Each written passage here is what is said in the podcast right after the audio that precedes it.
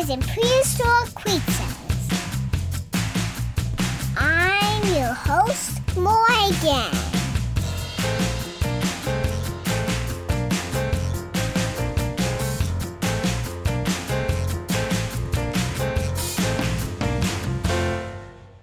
Hi, my name is Morgan, and today I'm going to teach you about the Panomamus. Was Panomamus a dinosaur? Nope, it's not. It was a mammal that lived in the Cretaceous period. The mammoth is one of the biggest Mesozoic mammal ever found. It's about the size of a badger or a really big cat. I have a really big cat. His name is Aiden. He's so cute. He's cuter than a Repenomamus. That's for sure. Repenomamus is vicious meat eaters. It had powerful jaws and sharp teeth.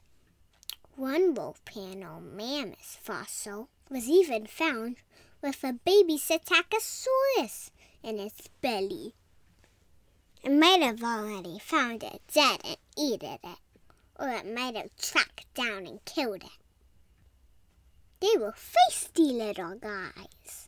They had a short, furry tail, short, strong legs, and sharp claws for hunting.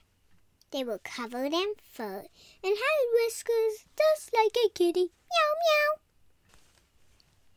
Even though they eat meat, they probably also ate fruit, nuts, and insects. This type of mammal is called Triconodont because of the shape of his back teeth. Have you ever seen a Tasmanian devil? Well, Repenomamus probably looked a lot like that. They're ferocious little carnivores.